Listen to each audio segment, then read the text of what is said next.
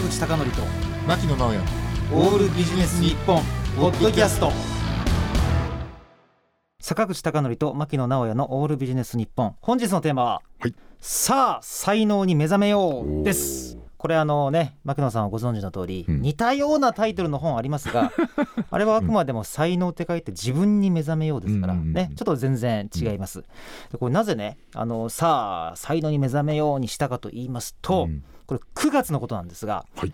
あの公園をですね、うん。まあ公園ってあれですよ。子供たちが遊ぶのではなくてうん。当然ですが、うん。ある人がわかります。演壇に立ってですね、うん。一人語りをするというもう水教なあの公園ですね、はい。公演を頼まれまして、うん。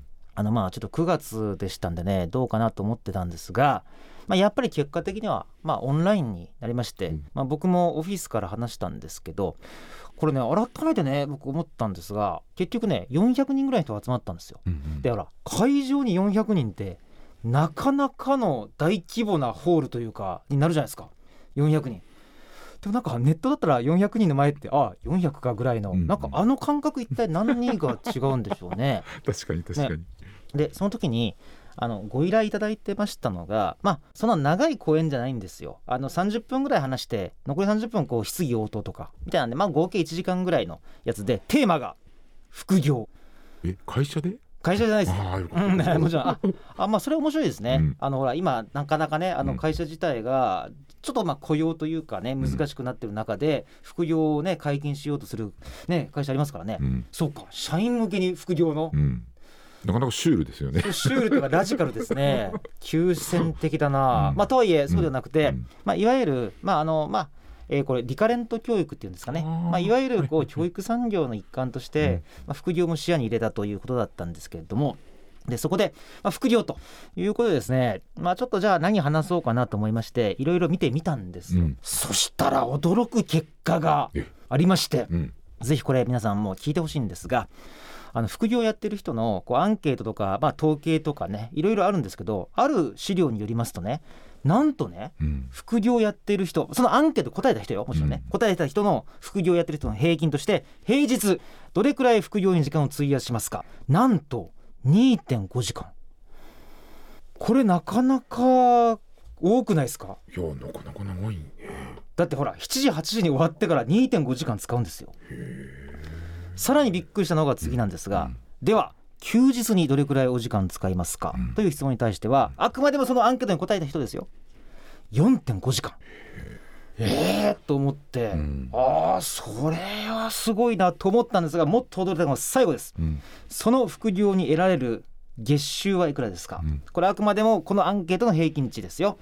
4.1万円いや少なくはないよ、うんうんうん。少なくはないですよ、うん。だけどもいや平日に2.5時間使って休日に4.5時間使って4.1万円だから4万1000円？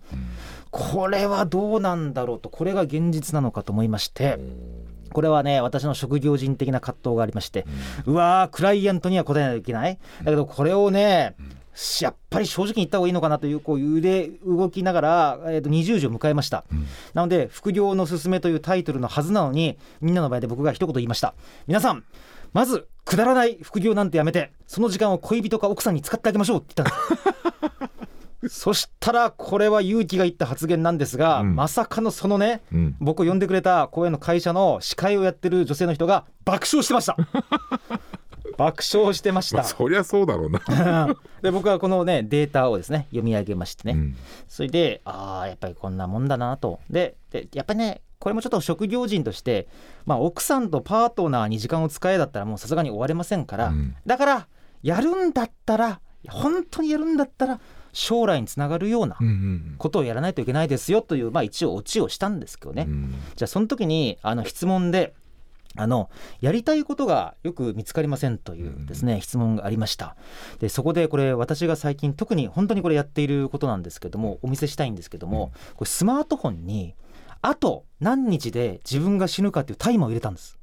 これ真面目な話で。う、ん。で、えーっとこれあの死亡フラグなんですけどうんうんうも、ん。大体自分の食生活とか身長体重とか健康の運動状況とかをね、測ると。ちなみに私はその公演の日はですね残り1万4011日生きるというのが出てましてでこういうのをずっと見てるとですねあのすごくねなんていうの？何回やんなきゃいけないっていうことになるんですよ。だってもう自分の性がもう有限っていうのが分かりますからね、でそれでまあなんとなくやりたいことがあって副業を見つけるのはいいんだけども僕がもう一個最後にその講演の場で強調したやつがあるんですね、うん。日本人はある調査によりますと、まあ、三菱 UFJ なんですけどね、まあ、大抵死ぬ時に3000万ぐらいの資産を残したまま死ぬと、まあ、多くは住宅なんですけどね、うんうんまあ、とはいえ3000万を残した上で死ぬと。だからぜひ若い皆さんにあの考えてほしいのは、まあ、若いって言っても20代30代だから、まあわ、そこまで若いとは言えないけど20代30代の若い人に考えてもらいたいのは今稼ぐだけじゃなくていかに使い尽くして死ぬか。これをぜひ考えてもらいたいということで最近なんかあの「Die with Zero」っていう本が売れてるんですよね。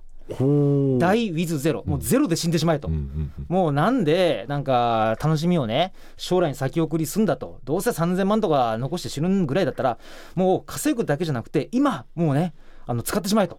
いうことを書いてあって、まあ、とは言ってもまあ完全な無頼な本ではないですから、まあ、ある程度こうちゃんと保守的にこう貯金を守りつつでも3000万も残して死ぬということは大体目安のねえ3割4割減らしても大丈夫だよっていうのを科学的にも書いている本なんですけどねだからねこれが本当に非常に重要じゃないかと思ってまず繰り返しますが下手な副業をするんだったら奥さんか、うんもうパートナーに時間を使ってやりなさいと。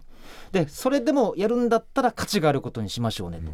で価値があることを見つけるためにはやっぱりこうちょっと逆説的なんだけどこう自分がいつ死ぬかっていうのはうん。すごい確率で今ね保険会社がシミュレーションとか出してるんですよ。そうですね。ね。うんああいうのをやって毎日こうカウンターを見てたらすごい何かやんなきゃっていうのが自発的にあるはずだから、うんそういうなんか内発的に出てきたもんからなんか副業っていうのを見つけるとか、ね、あるいはそれを第二の本業にするかもしれませんしね、うん。